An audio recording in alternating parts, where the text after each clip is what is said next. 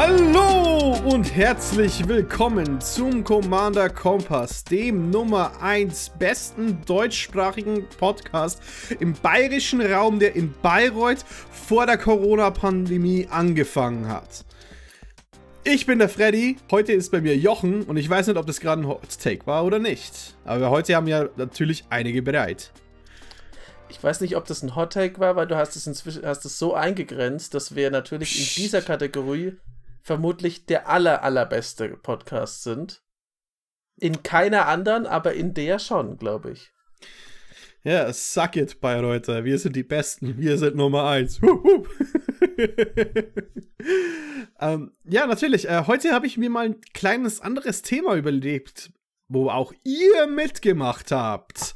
Mhm. Ähm, vor zwei Wochen oder vor einer Woche äh, haben wir auf unserem Discord, Instagram und Twitter at edh-kompass gefragt, was machen die Leute eigentlich falsch, eurer Meinung nach? Und wir wollten richtige Hot Takes haben. Wir wollten nicht, ja, also ähm, falsch, falsch ist, dass die Leute Turnorder manchmal nicht so auf dem Schirm haben oder mal eine Karte zu viel ziehen oder denken, sie müssen am Anfang keine Karten ziehen. So.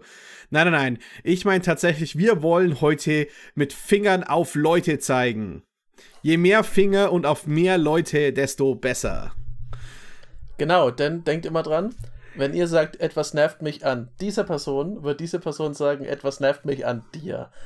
So wie Freddy sagt, an Jochen nervt mich das, sag ich, an Freddy nervt mich das. Deswegen mit ein bisschen Humor nehmen, die ganze Nummer. Ähm, das, die Folge heißt auch, wenn ihr sie jetzt auf YouTube anschaut, ähm, das macht ihr falsch. Ja, es geht um euch. Wir machen natürlich nie Fehler. Mm, mm, überhaupt nicht. Äh, denn wir wissen, wir würden lieber ein EDH-Spiel nicht spielen, als irgendeinen Fehler darin zu machen. Und ich glaube, ich mache ständig Fehler. Ich habe letztens erst habe ich äh, Proliferate falsch im Kopf gehabt, weil äh, Proliferate und irgendwelche anderen Sachen mit, äh, ich glaube, Harden Scales oder so, aber das fällt ja bei dir unter die Kategorie, das ist einfach äh, ne, so ein Regelfehler, aber jetzt kein großes, das machst du falsch, das regt mich auf. Ja. Und wichtig ist auch, wir hatten so eine riesige Nachfrage an Leuten, die ja tatsächlich teilgenommen haben. Wir werden es nicht schaffen, alle Takes von jedem ja. zu nehmen. Es ist überraschend tatsächlich, wie viele Leute sich gemeldet haben an den ersten Tagen und wir schon langsam gedacht haben im Schützen, oh, oh, es, das ist nicht gut.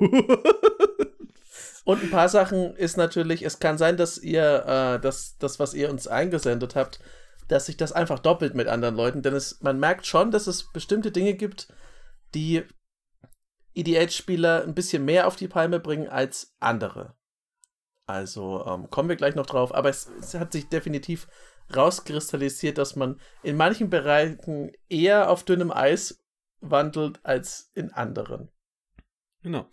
Und am Ende der äh, Folge werden wir auch noch unsere Hot Takes äh, zeilen. Vielleicht kennt ihr sie noch nicht, vielleicht habt ihr sie schon gelesen. Ich glaube, ich habe auf Discord meinen leicht gespoilert. Und wenn ihr, und wenn ihr weitere, weiterhin leichte Spoiler für die nächsten Folgen haben wollt, joint den Discord. So. Und Exakt, damit. gibt's unten. Und damit macht ihr einen Fehler weniger. Was aber vielleicht ein Fehler ist, über den sich, glaube ich, die meisten Leute aufregen. Wir fangen mal an mit etwas, was erwähnt wurde, ist von Jonas vom 40 Live Podcast, Chinese Commands, Dark Vans, Philipp ist schuldig und fünf oder sechs mehr Leute auf Instagram. Und das ist der Klassiker falsches Threat Assessment.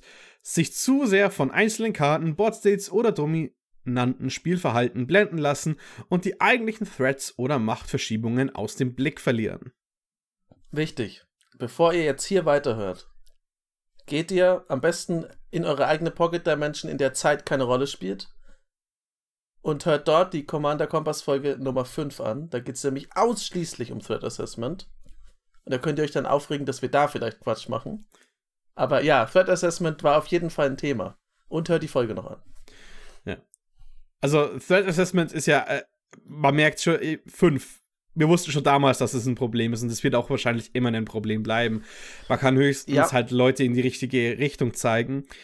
Aber wichtig ist, ähm, etwas, was in der Boxing-Liga da eben ausgeholfen hat, war, dass ich tatsächlich oft einfach Threat Assessment für andere Leute gemacht habe. Und das ist jetzt nicht im Sinne von so, ich bin nicht der Threat, glaubt mir doch, sondern ich sag, ich sag halt objektiv auf dem Board, hier ist, was du weißt, hier ist, weswegen ich der Threat bin, hier ist das Potenzial von Spieler 2 und hier ist die dritte Person, die gerade das aufgebaut hat. Jetzt kannst du wählen. Ich bin definitiv ein Threat. Frage ist, bin ich der Größte? Und so muss man, daran, muss man dann rangehen, weil, hey, da ist gerade eine riesige Value Engine gelegt worden. Das war zum Beispiel ähm, in der Boxing-Liga mit Dusk Legion Sel äh, Le Legionär. Der, der immer eine Karte zieht, einmal pro Runde, wenn eine 1-1-Marke mhm. auf, auf sie kommt. Und der Spieler hatte Rocco Cabaretti draußen, den neuen. Immer wenn jemand was aus dem Exil castet, liegt eine 1-1-Marke drauf. Und ich habe gesagt, schau mal bitte darüber, der zieht jetzt halt jedes Mal, wenn du was aus dem Exil castest, eine Karte ziehen von jedem. Und wenn du anfängst, wird jeder in diesem Kreis auch ihn weiterhin füttern. Glaubst du, du kannst dann gewinnen, wenn ihr äh, quasi, wenn du mitstoppst, aber er so viele Karten gezogen hat in der Zwischenzeit? Ja. Und da ist noch wichtig, dass ich stimme dir voll zu, aber beachten, Threat Assessment, es gibt Fälle, wo das nicht für alle Leute gleich ist. Weil ich hatte zum Beispiel letztens ein Spiel, da lag eine Attrition. Das ist natürlich den Leuten, die viele schwarze Kreaturen spielen, vollständig egal. Es ist trotzdem, ne, wenn es nur eine andere Person ist, halt gefährlich, weil du kannst es ansprechen, kannst sagen, die Person wird dir, wenn du versuchst, das zu removen oder sie zu zerstören, wird sie dir Instant Speed alles wegholzen, was du hast. Natürlich, das ist realistisch betrachtet, ist es richtiges Threat Assessment, das muss weg, bevor äh, derjenige so viele Opferkreaturen hat, dass er alles weghauen kann damit. Es ist allerdings auch nur für die, ich nehme jetzt mal, bleibe in meinem Beispiel, für die beiden Spieler gefährlich, die halt keine schwarzen Kreaturen haben, weil wenn mein Commander davon nicht betroffen werden kann, weil er schwarz ist und sagen wir mal 60% meiner Kreaturen, ja, das ist, äh, danke, schön erklärt, aber in dem Fall gehört zum Threat Assessment auch dazu, dass man das ähm, gut aufs eigene Deck äh, auslegen kann. Natürlich ja. bei sowas wie Karten ziehen, das ist ganz allgemein gültig immer gefährlich. Aber ich glaube, genau der Kernpunkt, den Jonas erwähnt hat von 40 Life, war dominantes Spielverhalten blenden lassen und die eigentlichen Threats oder Machtverschiebungen aus dem Blick verlieren. Ich denke vor allem bei den Threat-Verschiebungen ist es, äh, wo Probleme entstehen. Und da haben wir auch noch was reingesendet bekommen äh, sich von den ersten vier bis fünf Runden beeindrucken lassen innerhalb einer Partie. Das ist von Frank von Instagram. Mhm. Und das ist der Klassiker. Das ist dieses, was, ähm, was die Command Zone mal analysiert hat. Leute verlieren häufig, wenn sie im ersten Zug einen Soul Ring spielen. Das kann natürlich berechtigt sein, dass man die dann direkt angreift, weil Soul Ring, also um bei Beispiel zu bleiben, ist im ersten Zug einfach eine Macht. Es kann aber auch heißen, dass äh, die anderen einfach komplett blind oder mit Tunnelblick dann drauf losholzen, weil sie der Meinung sind, oh, das ist viel zu viel. Dabei macht die Person vielleicht gar nichts. Wenn oder macht zumindest nichts Großes damit. Wenn der Solring-Spieler Turn 4 immer noch nur vier Mana hat, weil er zwei Länder und einen Solring behalten hat und keinen ja. weiteren Ramp und in keine Länder gezogen hat, dann ist er quasi ungerampt ab Turn 4. Ja, und äh, noch ein anderes Beispiel, zum Beispiel, wenn ihr jemandem, wenn ihr seht, ähm, jemand hat in den ersten Runden vielleicht, war schnell draußen mit Ramp, hat einen Commander gespielt, der nicht super billig ist, den setzt es schon zurück, wenn man den Commander zerstört hat. Das heißt, man muss nicht immer weiter drauf gehen. Man muss einfach mal kurz checken, okay, was, ist, was sind die Ressourcen, die er aufbringen muss, um weiter seinen Plan zu verfolgen? Was sind meine Ressourcen? Und muss ich wirklich jetzt da immer weiter drauf gehen? Ich meine, es mag Fälle geben, wo man wirklich, ich denke so an zum Beispiel äh, Carrick, Son of Yorkmoth Decks, da ist es sinnvoll, dass man sie immer runterhält auf einem gewissen Level, wo sie nicht viel Leben bezahlen können für ihre Zaubersprüche. Aber das muss man dann sowieso beständig machen. Mhm. Man muss jetzt nicht sofort sich drauf stürzen, außer man weiß, dass es ein super starkes, super explosives Deck ist, aber kommen wir anders noch dazu. Aber ja, die ersten paar Züge nicht als Gradmesser für alles benutzen, auch wenn sie wichtig sind. Sind wichtig und ich meine, wichtig, noch wichtiger ist, dass man sich über Fehler nicht so sehr ärgert, wie der Commander Amateur schreibt. Was die meisten Leute falsch machen, ist, sich zu sehr über Fehler zu ärgern. Es kann nerven, aber gehört dazu und vor allem beim komplexen Spiel wie Magic. Wenn jemand einen Fehler macht, wenn jemand einen Threat Assessment Fehler macht, dann hilft es niemanden, wenn danach rumgeschrien wird oder ewig diskutiert wird, statt eine neue Runde anzufangen oder äh, Salz über die Schultern zu werfen, was glaube ich. Das ist, wenn man den Teufel abwehren will. Aber das solltet ihr auch machen, falls ihr abergläubisch seid. Hey, ja, genau. den Teufel abwehren kann man nicht genug. Oder man kann auch Salz essen. Ist aber insgesamt ähm, tatsächlich was, was ähm, auch rein menschlich einen ja nicht weiterbringt. Ähm, man kann, es ist so meine Erfahrung, wenn man jetzt in der Gruppe mit entspannten Leuten ist und wenn man zum Beispiel jetzt nicht in der CEDH-Gruppe, da würde ich, also ich würde auch, das, da kommen wir später vielleicht noch mit dem Power-Level drauf, ich glaube, das Bestehen drauf, dass man nichts mehr zurücknehmen kann, das ist okay, wenn man weiß, okay, alle spielen hier ohne sich, fahren hier ohne Sicherheitsgurt ins Verderben, da kann man nichts zurücknehmen, das ist auch vollkommen okay, aber wenn man jetzt zum Beispiel mit Precons oder so spielt, kann man einfach fragen, hey, kann ich zum Beispiel ein anderes Land spielen das, als das, was ich jetzt gerade gespielt habe, so auf der auf dem most basic Level. Und wenn sich der Boardstate noch nicht verändert hat, kann man vielleicht auch noch mal drüber reden. Auf der anderen Seite muss man auch sagen, das gehört auch dazu, sich nicht über Fehler zu lange zu ärgern. Es kann sein, dass man, ist mir auch schon öfter passiert, dass man tatsächlich mal äh, einen Sieg aus der Hand gibt, weil man was falsch gemacht hat, weil man das Sequencing falsch gemacht hat oder weil man sich verrechnet hat oder weil man einfach mit irgendwas, was man, eine Information, die man eigentlich noch im Kopf hätte haben können. Zum Beispiel, ich habe gesehen, wie die Person den, den Counterspell gezogen hat. Und ich spiele da trotzdem rein mit, meiner, mit meinem großen Siegzug. Ähm, dann verliert man halt das Spiel. Da kann man auch sich wirklich mal kurz intern ärgern, ist absolut verdient, aber dann ist es halt so gewesen. Auf der anderen Seite war man davor, das Spiel zu gewinnen und beim nächsten Mal macht man den einen Fehler halt nicht mehr. Klar, und ich meine, tatsächlich finde ich ein bisschen sich aufregen über Magic ist gesund. Ja. Auch zu einem gewissen Grad. Problem ist halt, wenn es toxisch wird, weil unter Draft-Spielern kennt man das. Also, wenn ich mit drei Leuten am Tisch bin, die normalerweise Draft spielen, dann weiß ich genau, dann kann sich beschwert werden über Mana, Flood, über alles, konstant. Weil die ja. Leute genau wissen, wie, wie nervig es ist, einen FNM zu verlieren, weil man in der letzten Runde genau einen Landflood hatte oder so. Aber das Problem ist halt beim Commander, da geht man nicht für diese Erfahrung unbedingt rein. Und äh, es ist manchmal schwer, das zu trennen. Und ich glaube, es ist einfach nur wichtig zu realisieren, so, hey cool, man kann sich mal aufregen, man kann sich mal einen mal einen äh, Spaß erlauben oder über eine Flat beschweren. Aber wenn man dann anfängt, ja, und dann hattest du einen Counterspell und du hast, wenn es persönlich wird, dann aufhören. Dann einfach aufhören. Ja. Und am besten hilft eigentlich gegen sowas, wenn man sich ärgert. Man kann auch mal sagen, das ärgert mich jetzt. Äh, oder ich, es ist auch vollkommen okay zu sagen, ich verstehe nicht, warum du jetzt mich gerade getargetet hast. Aber es ist okay, das ist deine Entscheidung. Ähm, Im besten Fall le leitet man daraus was ab für das eigene Deck. Das war nämlich auch ein Punkt, was uns die gute Jasmin und ähm, das Command-Fest Frankfurt, spezifisch Lasagne, geschickt haben an Dingen, die nerven, zum Beispiel zu wenige und äh, zu, zu non-basic Lands spielen, also zu wenige Basics im Deck haben, generell und zu wenige Länder überhaupt. Auch da kann man sagen, ich habe mich jetzt viermal hintereinander geärgert, dass ich keine Länder ziehe, dass ich, wie du gerade vorhin gesagt hast, immer da sitze mit meinem Soul Ring und zwei Ländern dann kann ich mich natürlich auch das fünfte, sechste und siebte Mal drüber ärgern. Oder ich setze mich dann einfach mal eine Stunde lang hin oder ein bisschen weniger und pack da mehr Länder rein. Ja. Dann ist es ja schon geregelt und man muss sich auch nie wieder drüber ärgern. Wenn man dann fünf, sechs Spiele hat, wo man zu viele Sachen hat, kann man immer noch nachjustieren und sagen, jetzt sind vielleicht zu viele Länder drin, weil ich ein bisschen überkompensiert habe.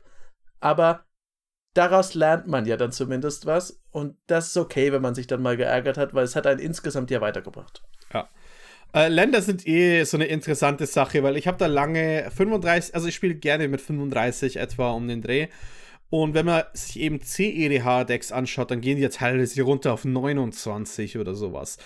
Aber das liegt A daran, weil sie eine sehr niedrige Curve haben und B, weil, ihr, weil ihre 70. Karte im Deck besser ist als deine 70. Karte im Deck. Und ja. wahrscheinlich sogar besser als deine drei, äh, das deine 60. Karte. Wahrscheinlich auch besser als deine 40. Karte. Und ich sag mal, wenn halt, meine 40. Karte ist mein Commander. ja, der ist Müll. So, äh. ich weiß, was du meinst. Genau. Ja, man muss, muss natürlich sich ein, muss die Qualität des Decks im Auge behalten. Genau. 35 ist eh schon ein bisschen auf der niedrigeren Seite insgesamt, würde ich, würd ich behaupten. Ich spiele aber auch dafür effizientere Kreaturen. Meistens tut es mir nicht so weh, wenn ich auf drei oder vier Mana bin, aber ich weiß auch, dass ich meine Curve niedriger halte als der Durchschnitt. Also kann ich das machen.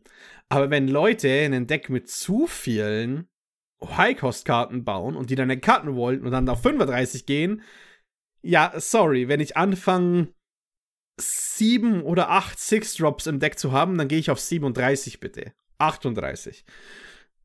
Ja, definitiv. Also ich habe so immer, meine Faustregel ist eigentlich immer, wenn ich anfange, dass ich meine ein oder zwei Commander, ob es jetzt Partner sind oder nicht halt, und dann fülle ich einfach damit auf die 40 auf, weil das ist dann meistens genug, dass ich wirklich immer zuverlässig Land habe. Ich habe jetzt äh, zum Beispiel in meinem Shalai und Halar-Deck, da sind glaube ich auch nur 36 drin, aber da kosten die einzelnen Kreaturen auch so gut wie gar nichts. Also und das ist halt wirklich darauf ausgelegt, ausnahmsweise mal, dass man einfach mit einer Infinite-Combo gewinnt und die das hast du ja schon beim Besprechen der Precons gesagt. Die geht eh mit allem Infinite, da muss man nicht so viel machen. Ähm, deswegen probiere ich das da gerade ein bisschen aus. Kann aber auch sein, dass es insgesamt vielleicht ein bisschen zu wenig ist, trotzdem für das Deck.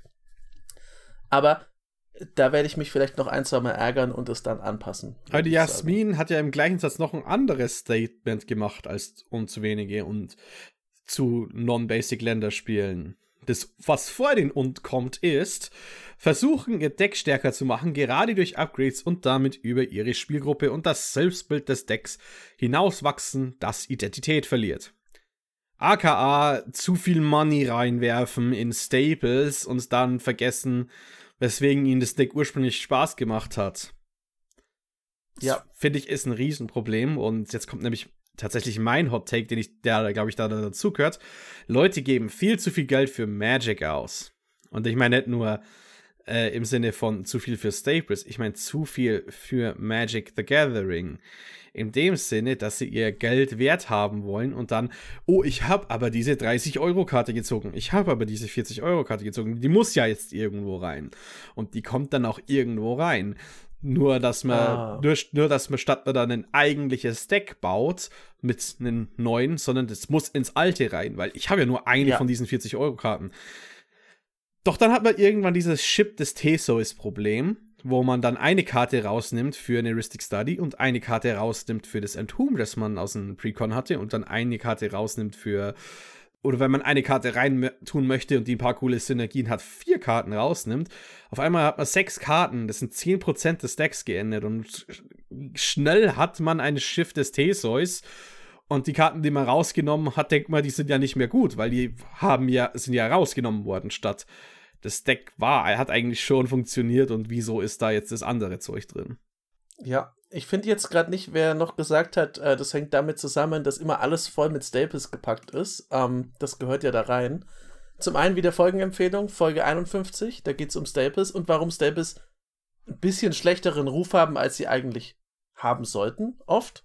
Und bei der Optimierungssache, Folge 97, ich habe das selber gemerkt ich habe ja mein berühmtes Riesendeck. Ihr habt vielleicht, wenn ihr schon mal mit mir gespielt habt, auch dagegen gespielt. Da, das habe ich noch nie aufgelöst. Das habe ich seit ich mit Commander angefangen habe.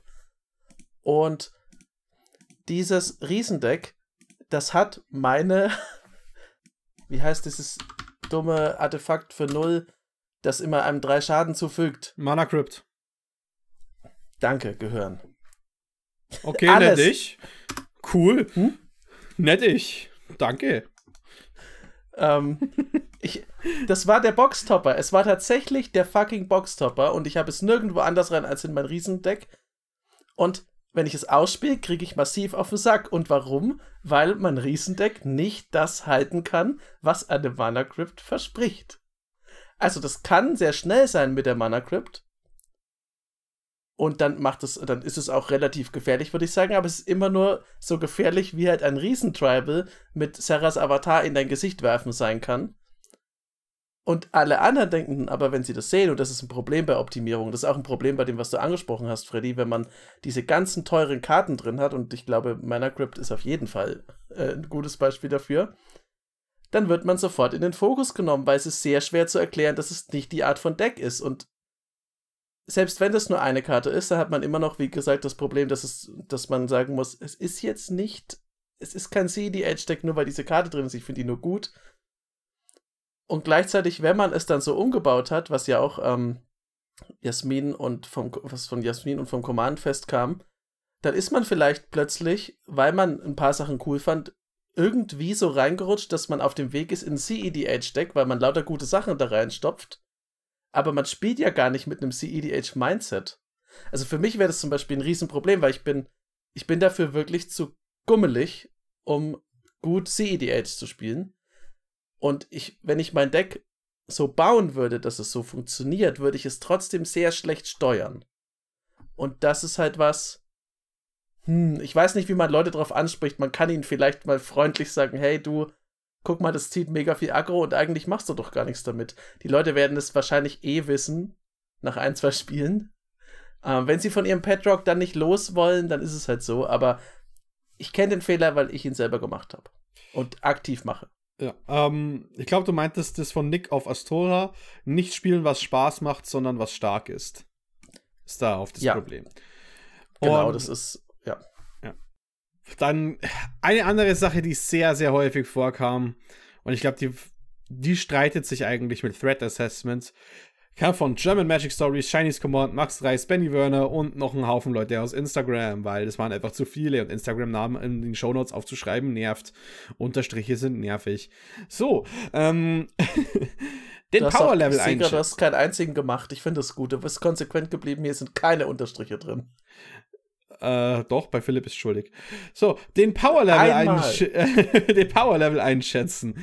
Ich muss zugeben, das kann ich bis heute nicht wirklich, selbst bei Decks, die ich seit Jahren spiele. Deswegen mache ich lieber den Rule Zero Talk vorab, indem ich erläutere, was in dem Deck so passieren kann. Das, kam, das kommt von German Magic Stories. Mhm. Ähm, ist ein Ding, absolut. Ja, Power Level einschätzen ist, glaube ich, einer der größten Sachen, bei denen es eben zu Problemen kommt. Wir haben davon mehrere Folgen schon aufgenommen. Uh, und das liegt einfach, glaube ich, daran, dass äh, jeder eine andere Power-Level-Skala hat. Ich sage mal, CEDH-Spieler haben eine ganz, eine ganz andere Idee von was eine 7 ist, als Leute, die, die denken, sie, sie spielen halt ein sehr high-powered äh, Format, weil in CEDH ist eine 8 Fringe playable. Und die Sache mhm. ist, was meiste Leute als extrem starkes Deck oder als eine 8 oder 9 einschätzen würden, ist nicht CEDH Fringe Playable für sie. Und ähm, dann geht man halt in diese Richtung von nein, das funktioniert nicht, weil und dann passiert halt ein Haufen Streit, weil Leute, die wissen, wissen, dass das eigentlich so eine 1 bis 10 Skala niedriger sein muss. Und ich persönlich bin kein Freund von Power Level Diskussionen. Und das liegt halt daran, dass ich sehr leicht halt einfach mal losspielen möchte. Und man sieht es ja während dem Spiel. Und ich habe halt so viele Stunden schon im Spiel, dass man wirklich sehen kann, funktioniert es, funktioniert es nicht. Und wenn ich so eine Gro wenn ich allein die Commander sehe und eine Frage stelle, dann weiß ich halt durch meine Erfahrung meistens schon, okay, das passt, das, das, mhm. ich, ich muss ein anderes Deck nehmen, das Deck ist zu stark oder ich teste, also ich meine, auf, der, äh, auf den Tolkien-Tagen haben wir ein paar Runden gespielt und äh, ich habe halt mein stärkstes Deck da, da ausgepackt und wusste halt nicht, dass es mein stärkstes Deck war, bevor ich es ausgepackt habe, weil ich das zum allerersten Mal dort gespielt habe. Sowas passiert halt auch einfach, weil ich habe nicht gedacht, dass Yoshimaru und Mil oh Gott, wie heißt sie nochmal? Die äh, Tana mhm. halt einfach so absolut steil gehen in den Pot, wo die Leute verschiedene Counterspell und Time Twister Loops versuchen und ich halt einfach am Boden Leute Turn 5 Lethal threaten kann. Ja, Power-Level-Diskussionen, also es gibt ja auch, kommt ruhig auf den Discord, da könnt ihr euch sehr gut darüber unterhalten. Da gibt es auch ähm, interessante Ansätze, wie man das lösen kann ich persönlich bin auch dazu übergegangen, dass ich einfach am Anfang erkläre, hey, ich spiele jetzt dieses Deck, das macht, das gewinnt da und damit. Und wenn es zum Beispiel jetzt, um bei Shalai und Talar zu bleiben, äh, da sage ich halt dazu, okay, das geht mit diesen und jenen Karten Infinite, wenn man nicht eine der Sachen sofort rausschießt. Ähm, das hilft, finde ich, ein bisschen besser den anderen Spielern. Erstmal, das hatten wir ja vorhin beim Threat Assessment, man macht eine klare Ansage, okay. Achtung, Threat Assessment. Man kann jetzt natürlich auch sagen, damit nimmt man anderen Leuten die Arbeit ab, aber ich finde, es gehört zur Fairness schon dazu, dass man ähm, sagt, womit man gewinnen will. Das werden die sowieso rausfinden, wenn sie mit dir spielen. Und dann hat man, finde ich, schon eine ganz gute Einschätzung, weil, wie du halt am Anfang gesagt hast, die Einschätzung, wie stark das eigene Deck ist, die ist ziemlich schwierig. Es wird mir zum Beispiel bei meinen Riesen fällt mir das auch schwer, weil die Riesen können problemlos Leute einfach one-shotten. Aber die haben nicht so eine super hohe Staying Power, beziehungsweise die brauchen dann lang, bis sie sich wieder aufladen. Und natürlich kann ich Glück haben, wenn der Serra Avatar, wenn ich ihn reinmische, dass ich ihn direkt im nächsten Zug wiederziehe und dann habe ich halt das Bombendeck des Tages, aber es ist Glück. Und das greift mit einem anderen Punkt zusammen, wo jemand, äh, wo uns John Dent geschrieben hat, dass er es nicht mag, wenn Leute zu wenige oder nur eine funktionelle Wincon im Deck haben, weil das ist zum Beispiel auch so eine, das, ganz oft sind Leute, die sagen, ich habe hier ein mega High-Power-Deck, die gehen davon aus, dass sie immer das ziehen. Selbst wenn sie gar nicht viele Tutoren vielleicht drin haben, die gehen einfach davon aus, und das kann passieren, weil es ist ein Glücksspiel letzten Endes, was man sieht, es ist jetzt fünfmal hintereinander passiert, dass ich super geil meine Combo abziehen konnte. Ich hatte nie Probleme damit. Dieses Deck ist unglaublich stark.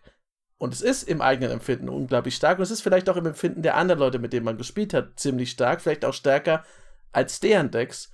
Aber eigentlich ist das Deck nicht unglaublich stark. Es ist super anfällig. Es ist eine Glaskanone. Man weiß es nur noch nicht, weil man nicht genug Spiele damit gemacht hat. Und das ist so, das spielen zwei Dinge ineinander. Man muss halt einfach viel spielen, um zu wissen, finde ich, wie gut ein Deck wirklich ist. Ähm, man sollte sich je, auf jeden Fall immer von den Leuten, mit denen man spielt, wenn man, also wenn man daran interessiert ist, eine Einschätzung abholen. Ist man fragt, hier, wie findest du das? Ähm, ist das schnell? Ist das langsam? Wie, wie findest du, dass es performt hat? Und dann kriegt man so ein bisschen ein Bild, weil dann kann man auch anhand der Playgroup sagen, okay, meine Playgroup, die mag ein bisschen halsabschneiderische Decks die fanden das genau richtig oder die fanden das vielleicht ein bisschen zu langsam. Dann weiß ich immer noch, okay, wenn die das zu langsam fanden, ist es zum Beispiel in der Runde, wo sonst nur so ein bisschen geupdatete Precons gespielt werden, wahrscheinlich trotzdem zu schnell. Weil es ja, weil ja so und so viel Arbeit drin steckt, um es zu updaten. Mhm. Und dann findet man sich selber wieder in diesem, in dieser relativen und sehr, sehr wackeligen Skala, wo denn jetzt das Power Level ist. Genau. Und da kommt auch noch ein schönes Kommentar äh, von Henning von Oops All Salt rein. Ähm, der sagt nämlich, dass davon ausgegangen wird, dass jeder seine ihren Gameplan ungestört äh, verfolgen kann und wenn nicht, es schnellsalzig wird. Beispielsweise Commander bei einem Commander-Centric Counter removen. Es geht ja in die gleiche Richtung, dass es super wichtig ist für die Dynamiken, dass eben Leute, die halt extrem auf ihren Commander spielen, die erstmal ausgebremst werden, weil die haben nämlich immer diese Ressource, während Decks, die halt nicht so Commander-fokussiert sind, meistens ein bisschen länger brauchen, überhaupt ihre Teile zusammenzubekommen.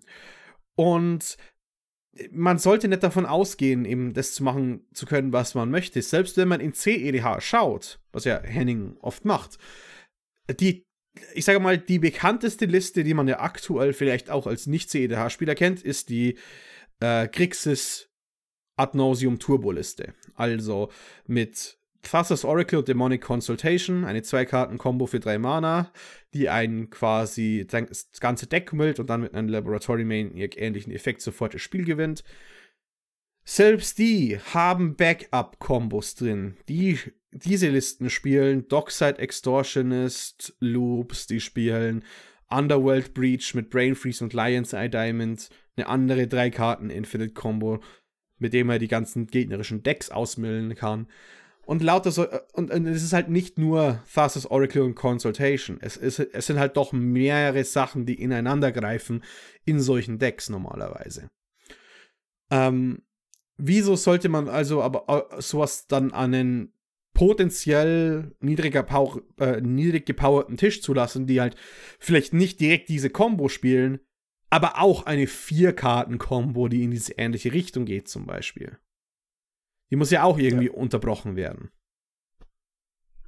Absolut. Also, und da kommt übrigens wieder der Punkt, dass wenn man vorher die Combo erklärt, mit der man hauptsächlich gewinnen will, ähm, das kann ja sowohl die vier, das Vier-Karten-Kombo-Deck machen, als auch das Zwei-Karten-Kombo-Deck. Das ist halt schneller erklärt, die mhm. Zwei-Karten-Kombo. Aber auch da sieht man dann, wo man hin will oder wo der andere hin will. Und da sieht man auch, ob man den Plan von dem anderen vielleicht frühzeitig zerschießen sollte. Und das ist halt so eine Sache, das ist ganz oft so, das, das geht ganz oft einher mit, wir hatten es irgendwo auch mal weiter unten, äh, Commanderspieler jammern zu viel oder dem sich, ähm, das ist einfach, wenn ihr ein, ein Deck habt, das nur darauf ausgelegt ist, dass ihr in, einfach in Ruhe eure Dinge machen könnt und ihr dann grantig werdet, wenn das nicht passiert, dann müsst ihr vielleicht einfach also entweder ein anderes Deck spielen oder tatsächlich mal dran arbeiten, was ihr von dem Spiel erwartet, weil so wird es nicht funktionieren. Die anderen Leute wollen ja auch gewinnen. Das heißt, sie werden euch spätestens aufhalten, wenn ihr kurz davor seid. Und versetzt euch einfach mal in sie rein. Ihr würdet ja wahrscheinlich nicht sagen, gut, den Krenko, den lasse ich richtig groß werden. Und dann kann er mich einfach mit Goblin Bombardment auf den Stack töten, egal was ich mache. Dann überlegt man 30 Sekunden, ob das eine coole Situation ist, in der man sein möchte. Und wer das verhindern würde, nämlich alle, also und man selber auch. Und dann kann man eigentlich nicht davon ausgehen, dass man in diese Lage kommen kann ohne Gegenwehr. Und man kann auch nicht davon ausgehen, dass man berechtigt rumjammern kann, wenn einem andere Leute das kaputt schießen. Oder? Es ist, es ist nämlich cool, wenn man das, wenn man das schafft, Leute auf dem Stack mit was weiß ich wie vielen tausend Goblins zu zerbomben, aber das ist nicht der Normalfall. Und es ist absolut okay, wenn es nicht der Normalfall ist. Es soll ja auch irgendwie erarbeitet sein, weil sonst ist ja auch ja. Der, der, Sieg ein bisschen ein, ein Hollow Victory. Oder wie Sky Elisto sagt, stellen den Sieg über das Spielerlebnis des Tisches. Ja, ja. es geht da in die gleiche Richtung. Ähm, da ist die Lösung übrigens einfach sagen, bitte spiel ein anderes Deck. Also, ähm, man, ich bin voll bei dir, Freddy. Ich bin auch dafür, dass man sagt, ich möchte das Deck einfach mal spielen und dann schauen, was rauskommt. Und wenn man sagt, man hat jetzt einen langen Abend und man hat äh, keine großen Verpflichtungen und muss jetzt unbedingt drei Spiele auf jeden Fall spielen, dann kann man einfach ja mal die Spiele spielen und dann sagen, ach, bitte, okay, fürs letzte Spiel nimm einfach mal ein anderes Deck, weil wir haben das, das jetzt schon oft gesehen und das hat zweimal jetzt so gewonnen, dann lass uns doch noch mal was anderes spielen. Ja. Also da einfach ansprechen, weil da geht sonst, führt kein Weg dran vorbei. Ähm, was auch öfters genannt worden ist auf verschiedene Art und Weisen, das äh, war von Doc, äh, D. Stew, Dr. Stew und Aaron Turner, äh, sowie auch Lete SSB und ein paar anderen, einfach zu wenig Removal spielen. Oder dass mhm. zu, zu freizügig mit Removal umgegangen wird und die dann im Late Game fehlen. Das sind zwei, äh, ich glaube mal, ich schätze mal, das sind zwei sehr ähnliche Seiten der gleichen Münze. Remove, Removal ist limitiert. Removal ist einfach eine limitierte Ressource. Ja. Und das ist eine benötigte Ressource. Und wenn damit dann falsch umgegangen wird, die aus Spite Counter rauskaut werden, Spite Removal gespielt werden, dann kommt man an den Punkt an, wo diese wo diese Ressource einfach aufgebraucht wird und dann eben zu diesen ungestörten Late-Game-Zügen führt, wo eben die eine Person, die halt einen Haufen Karten gezogen hat und nichts anderes gemacht hat, auf einmal halt auf dem Board vielleicht nicht Infinite geht, aber halt 80 Schaden die Runde legt mit einem Counterspell-Backup, weil sie selbst hat den Removal nie verwendet. Ja, das ist ähm, absolutes Ding.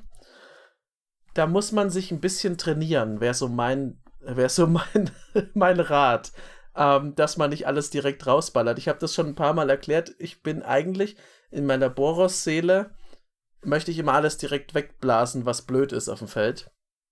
Aber ich habe mich jetzt wirklich längere Zeit diszipliniert, dass ich einfach sage, okay, wenn, wenn, das, wenn das, was da liegt, mich jetzt nicht zu 90% sofort nervt, dann lasse ich das einfach erstmal liegen. Es wird sich, es, vielleicht kümmert sich noch jemand drum. Da muss ich es schon mal nicht machen. Und im besten Fall ist es ja eine Sache, mit der ich einfach dann auf Instant Speed interagieren kann. wie das Beispiel von vorhin zeigt, bei einer Attrition oder so ist es nochmal komplett anders, aber das ist dann halt wieder siehe Punkt 1 Threat Assessment, da muss man halt einfach die Lage einschätzen. Ähm, ja, nichts ist ärgerlicher, als wenn man für irgendeinen Shit seinen ganzen Removal rausgebombt hat, weil man nur, wie du gesagt hast, nur aus Trotz irgendeinen Mana-Dog weggeschossen hat damit.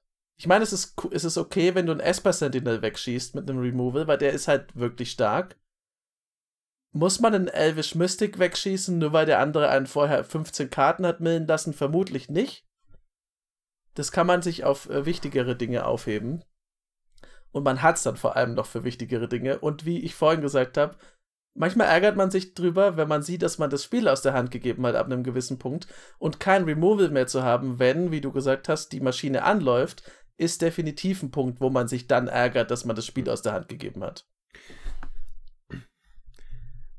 Äh, interessant, weil wir haben noch vorhin noch was erwähnt und es ist ja auch ein paar Mal gekommen, sein Deck nicht kennen, beziehungsweise Trigger in einer stundenlangen Odyssee abhandeln, um ja nichts zu vergessen. Und dann mit Le hat Lete, äh, von Kai kam das und von Lete SSB wenig Testspiele mit dem Deck, beziehungsweise es nach jeder Partie verändern.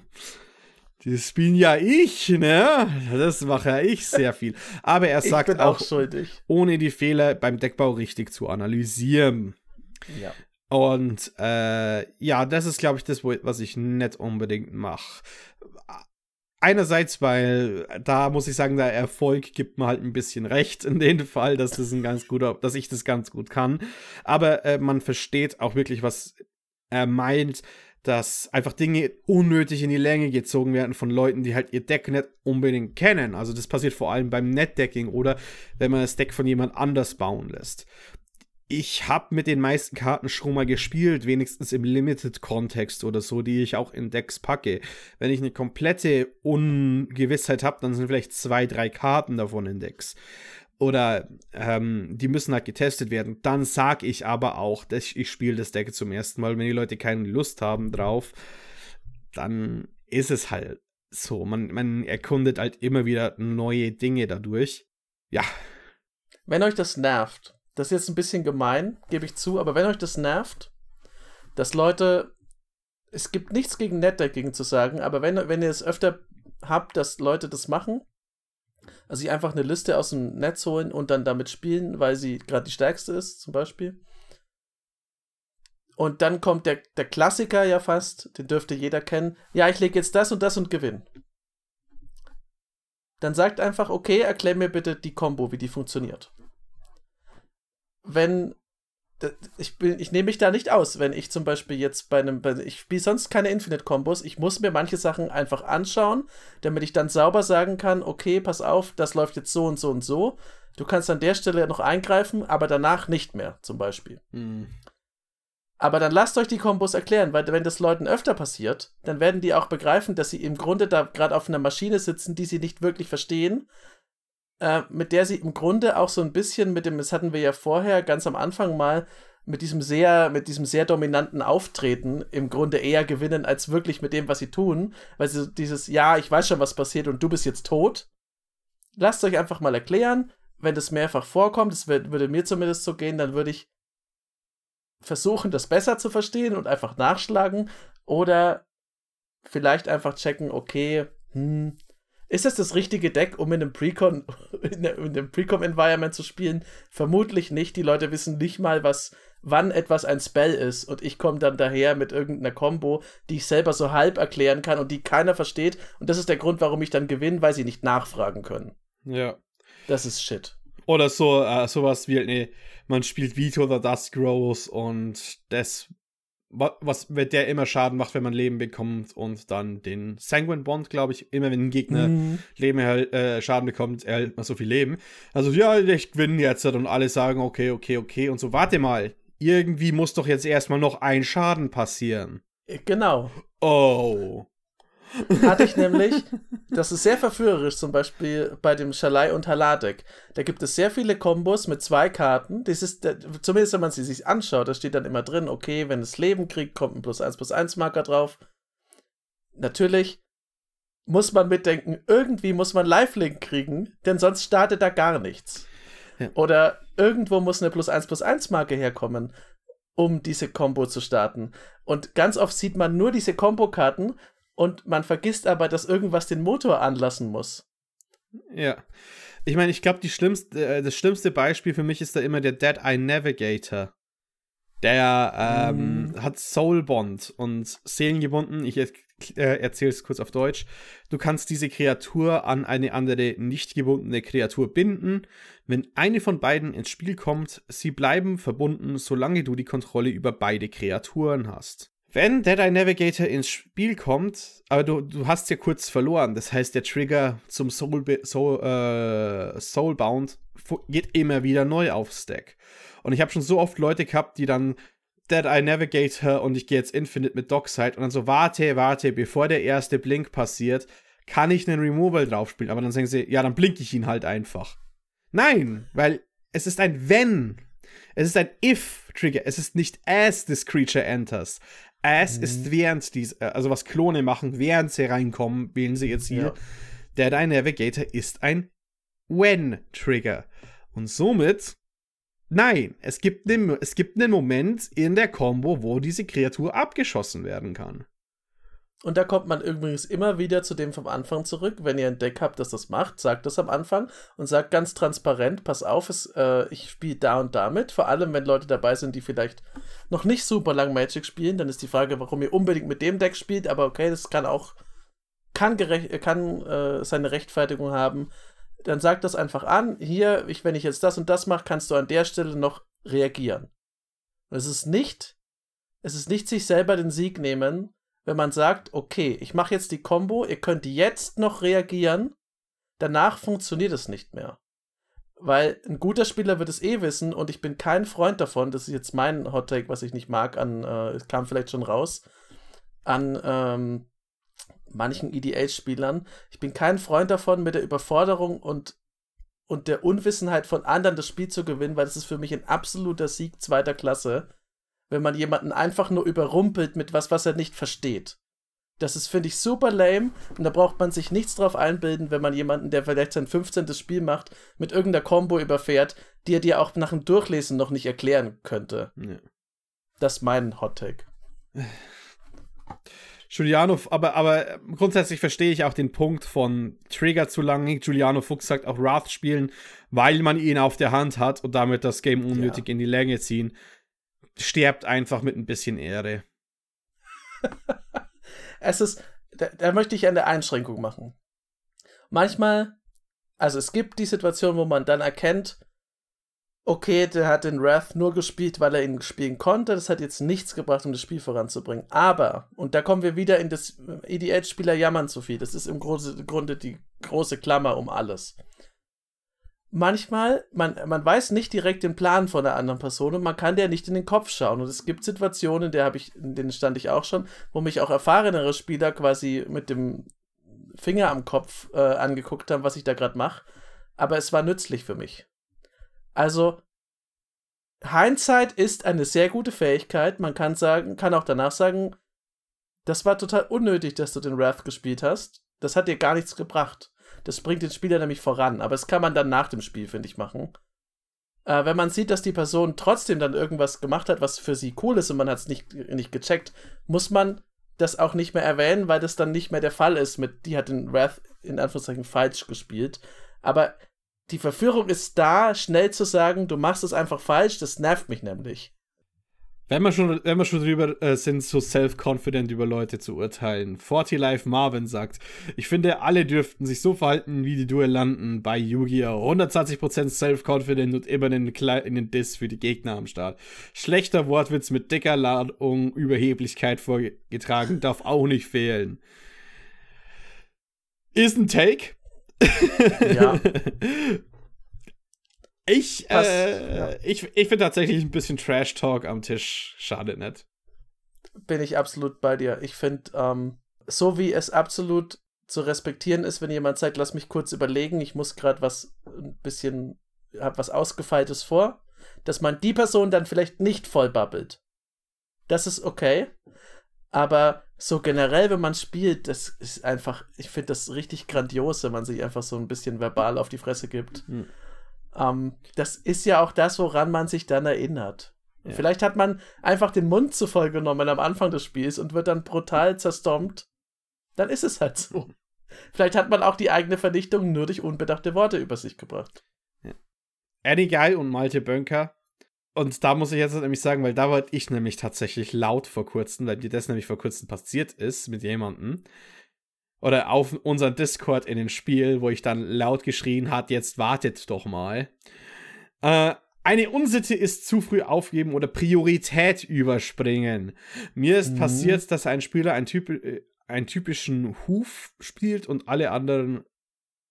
Craterhof! Wow, jetzt weiß ich endlich. Einen typischen Crater, äh, Craterhof spielt und alle anderen schon aufrollen, um zum nächsten Game zu gehen. Dabei hatte, hätte ich mit Bounce Balls mich retten können.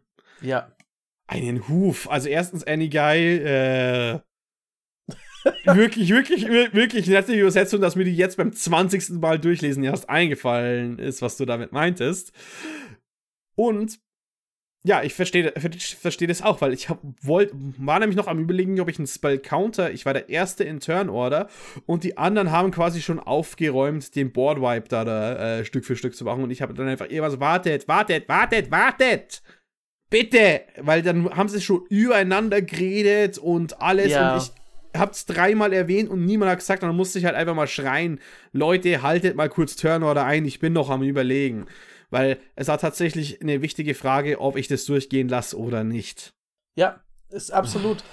ähm, und man, also die Leute, die das machen, verraten auch, selbst wenn es gerade nicht das, also wenn es nicht das Zusammenschieben ist, das finde ich, wenn man sich einig ist, dass man jetzt einfach sagt, nach einem dreieinhalbstündigen Spiel, okay, du hast gewonnen. Das kann immer sein, das ist auch okay, wenn man als Gruppe die Entscheidung fällt. Solange eben keiner sagt, Moment, ich habe noch was. Ähm, es gehört aber auch dazu, dass man in Commander besser wird, dass man eben die fucking Turn Order einhält und nicht zum Beispiel einfach als Dritter in der, in der Runde, in dieser Reihenfolge, direkt schreit, hier, ich counter das. Das ist zum einen nicht richtig und zum anderen ist es auch noch dumm.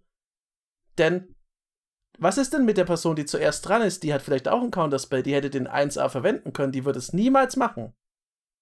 Das heißt, das Einzige, was du gemacht hast, ist Ressourcen zu verschwenden, indem du nicht die Reihenfolge abgewartet hast. Und das ist eine schmerzhafte Lektion, die muss man aber lernen, dass man einfach mal die Fresse hält, wenn man noch nicht dran ist. Auf der anderen Seite finde ich es absolut legitim, wenn man Leuten sagt, pass auf, es ist ein großer Combat, der ist vielleicht nicht super leicht zu resolven, bitte zieh dir nicht sofort den Schaden ab. Das gibt's ja auch oft. Leute gehen dann sofort hin, ja, okay, hier, ich habe die 25, äh, das ist, nehm 25 Schaden so und dann noch 6 Schaden Commander Damage. Das gehört ja auch dazu. Vielleicht ist man noch gar nicht tot, aber es wird direkt alles angetragen, schon bevor überhaupt Combat Damage passiert. Und da muss man dann halt sagen, bitte stopp.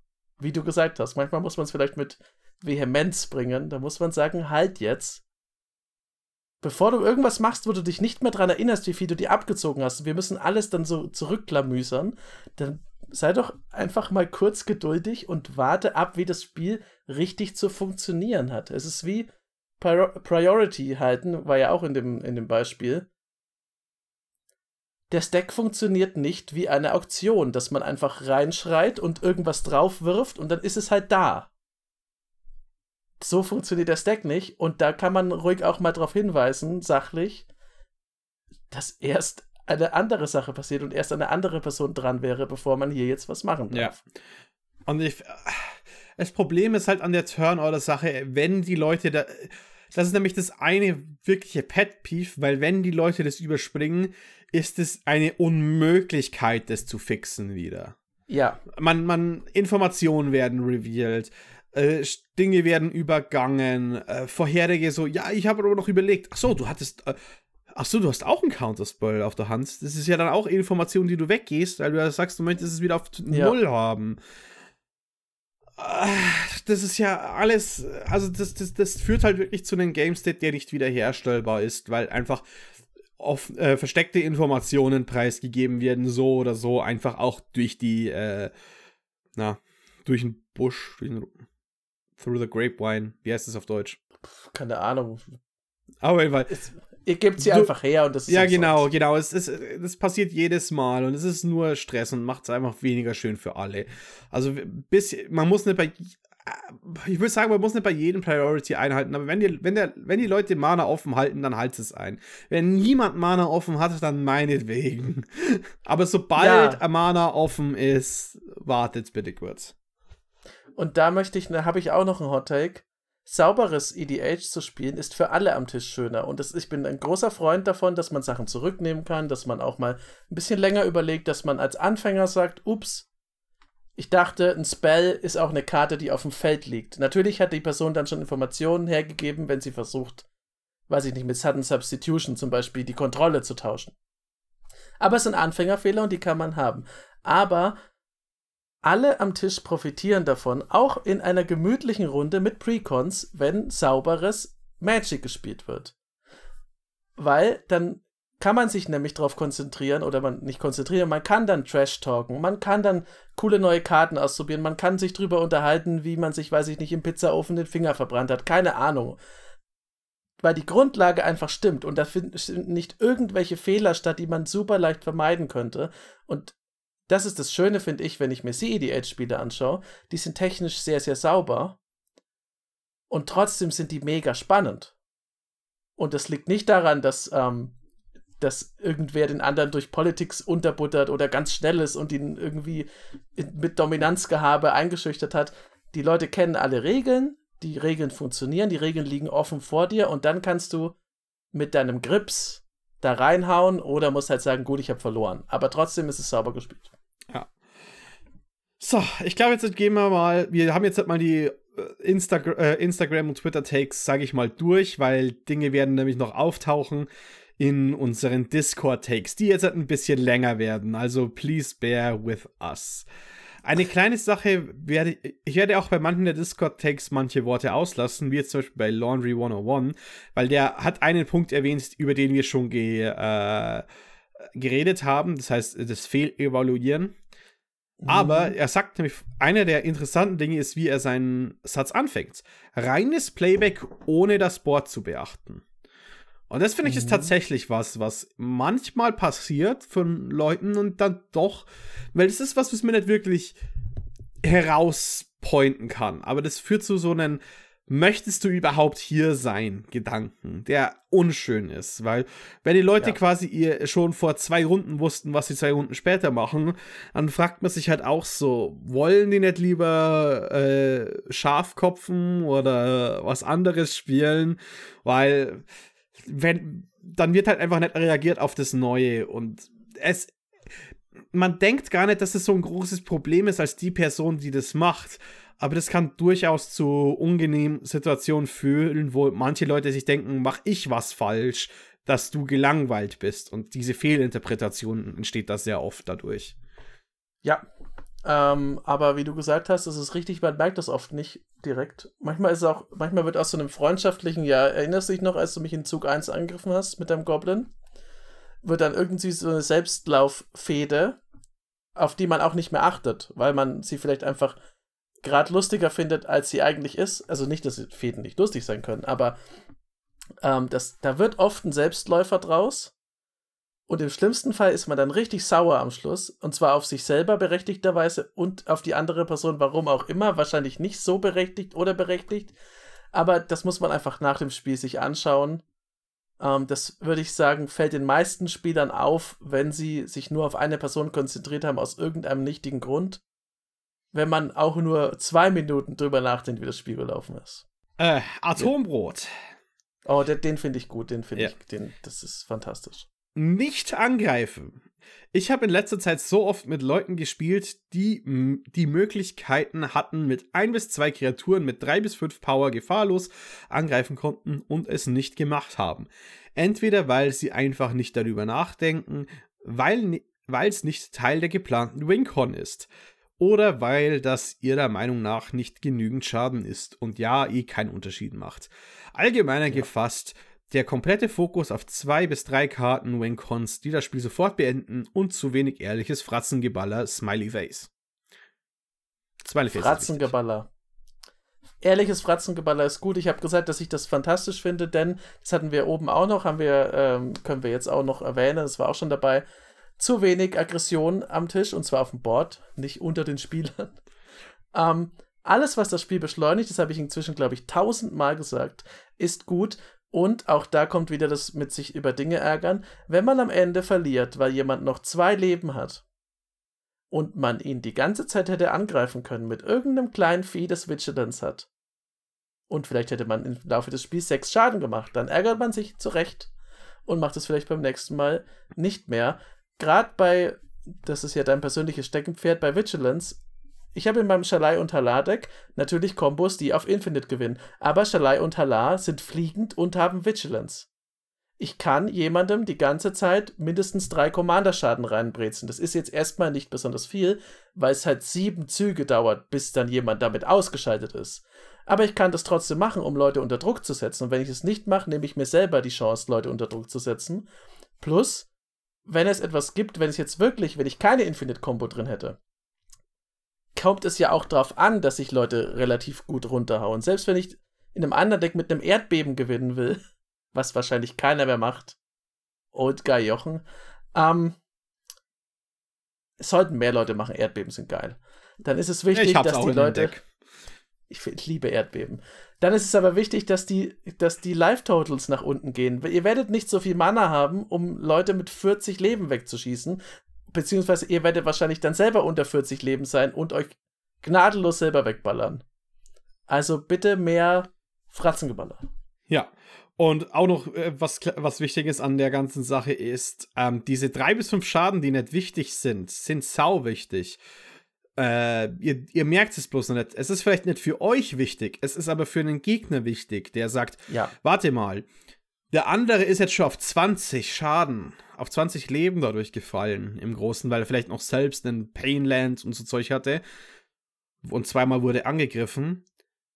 Ich kann jetzt nicht den Schaden verteilen oder ich kann eine Person raushauen. Dann greift diese eine Person, die, die ihr schon angegriffen hat, weiterhin an oder haut sie aus dem Spiel und ihr habt einen Gegner weniger.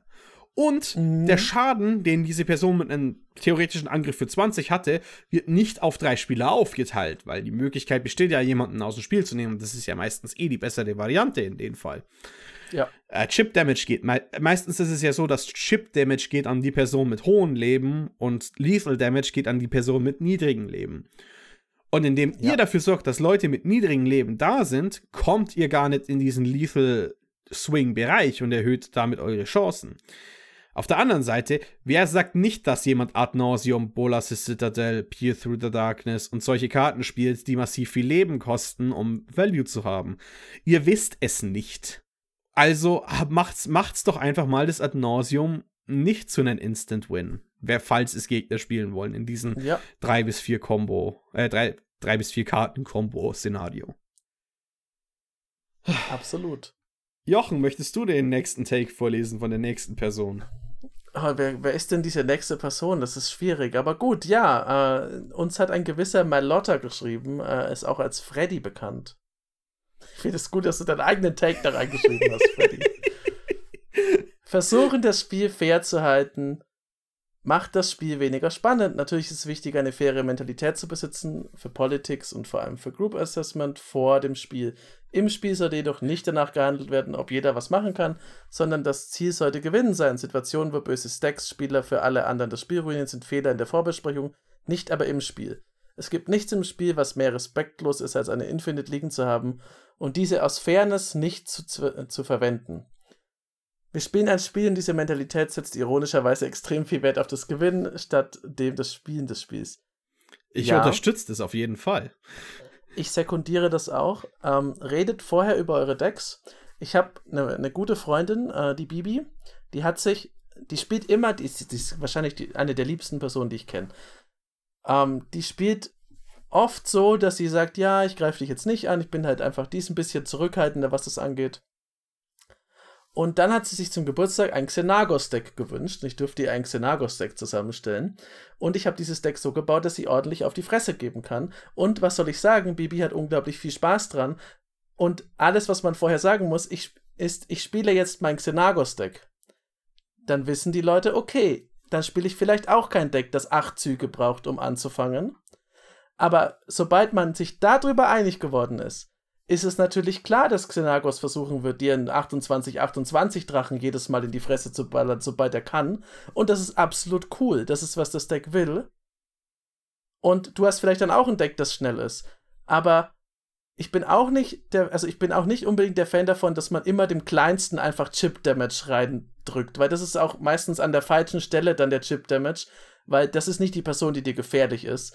Aber ich bin auch nicht dafür, dass man den dann noch so gut siehst hinwirft oder eben wie du gesagt hast, ja, ich könnte dich jetzt töten, aber ich mach's dann nicht. Gerade bei Leuten, die neu sind, hat es auch einen Lerneffekt. Es geht darum, dass man versteht, wie das Spiel funktioniert. Man kann eigentlich dadurch nur besser werden, außer man wird die ganze Zeit gestompt. Dann, wenn ihr solche Stomper seid, hört bitte einfach auf. Äh, nicht mit dem Spielen, sondern damit Leute zu stompen, die nicht in eurer Liga spielen. Ähm, aber ja, einfach das Vorhersagen und dann im Spiel schon auf Sieg gehen. Es spricht nichts dagegen, dass man, dass man mal sagt, ja, du bist ein bisschen hinten dran, wir ziehen jetzt zusammen zwei Karten jeder. Und dann hat man vielleicht einen Verbündeten. Das ist eine absolut valide Spielstrategie, weil man vielleicht einen Verbündeten braucht. Es einfach nur zu machen, weil man nett sein will, pff, ja, es kann man sicher machen, aber gewinnt man, kommt man dadurch denn, dem Ziel näher, das Spiel zu gewinnen? Wenn die Antwort Nein ist, dann muss man schon eine sehr gute Begründung haben, warum man es trotzdem macht, finde ich. Ja.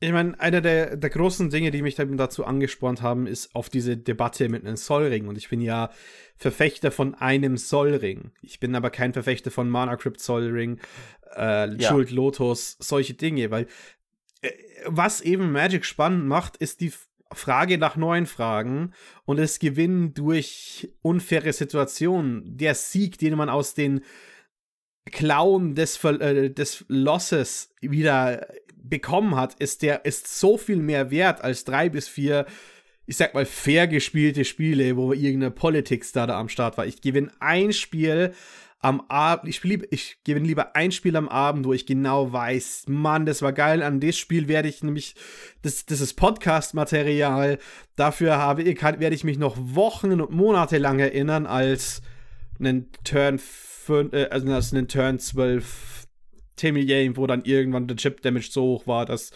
oh, ich habe meine Wing Kong gezogen und jetzt ist vorbei. Und das Einzige, um noch mal kurz bei deinem Beispiel zu bleiben, wo das in Erinnerung bleibt, dass man jemanden mit einer Infinite hätte töten können und ihn verschont hat, das Einzige, wo das denkwürdig ist, ist, wenn die Person einen dann kaputt macht, weil man nicht mehr drauf aufgepasst hat. Ähm, das ist der einzige Fall, weil dann ist man einfach an seiner eigenen Arroganz erstickt ähm, dann wäre es wieder denkwürdig und würde allen Leuten am Tisch äh, mhm. als, als hilfreiche Fabel dienen, denke ich. Aber das ist einfach, ich möchte das auch nicht. Wenn mich jemand töten kann, dann bitte mach es doch. Ja. Dann kann ich, und auch das ist wieder, das ist vielleicht auch ein bisschen kontrovers, auch wenn ich ein bisschen frischer bin und ich werde rausgenommen. Es ist natürlich blöd, wenn das Spiel dann noch drei Stunden geht. Aber man kann sich auch durchaus mal einfach das Spiel von anderen Leuten noch anschauen und schauen, was da passiert. Also oh. im Großen und Ganzen. Und das Lustige man, ist ja, ja, diese Spiele, wo einfach dann Leute rausfallen, sind meistens auch nicht so lang. Weil wenn, ja. wenn tatsächlich früh einer rauskaut, wird, es, schlagen sich nur noch drei Leute zusammen und dann stirbt da eine und das ist ein 1v1. Das macht das Spiel teilweise schneller, als wenn vier Leute am Leben erhalten werden. Ja, definitiv. Ja. So, wir haben was, das dazu passt. Das nächste ist von Helbrecht. Zu viel Politik ist ganz spannend, finde ich. Gemeint ist, dass aber einem gewissen Punkt eine Art Putt entsteht, beziehungsweise dass der Spielfluss in Stocken gerät, da man sich selber oder andere in eine moralische Sackgasse manövriert hat.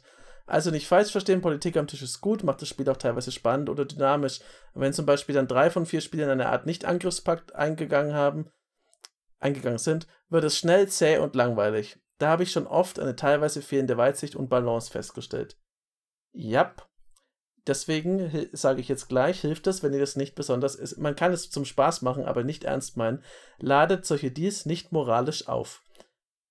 Es ist okay, wenn man sagt, du hast, ich finde es nicht gut, wenn du dein Wort brichst. Das ist auch nicht gut. Das hatten wir, hatten wir auch schon Folgen dazu. Das macht einen unglaubwürdig für andere Spiele über das Spiel hinaus. Aber ladet es nicht moralisch auf, wenn jemand gewinnen will. Weil ihr wollt auch gewinnen und die Person ist nicht, ist kein schlechterer Mensch, weil sie dann sagt, ich gehe mit dir jetzt keinen Pakt ein oder ich löse den Pakt jetzt auf und mach dich fertig. Da gibt es nichts, zu moralisieren an der Stelle, wenn euch eine Person nicht anlügt. Das finde ich wirklich scheiße. Das ist der eine Punkt. Aber wenn das nicht passiert, sondern die Person einfach sagt, okay, dieser Deal nützt mir gar nichts mehr, ich löse den jetzt auf. Oder es so wordet, dass er ein Schlupfloch hat. Da muss man, das ist, eine, ist ein Grenzfall, gebe ich zu, aber es kann man im Nachhinein vielleicht noch äh, wertschätzen. Aber dann hat er halt gewonnen. Dann ist es halt passiert, dann ist es halt so, wo soll das Spiel hingehen? Es ist ja nicht so, dass man dann am Ende zusammen die Vereinten Nationen gründet. Das ist nicht das Ziel von Commander. Ja, vor allem, vor allem, es geht ja auch wirklich darum, diese fehlende Weitsicht. Und die Weitsicht muss teilweise nicht mal weit sein. Und da hat Marc, mein Kumpel, einfach den besten Kommentar drunter gebracht.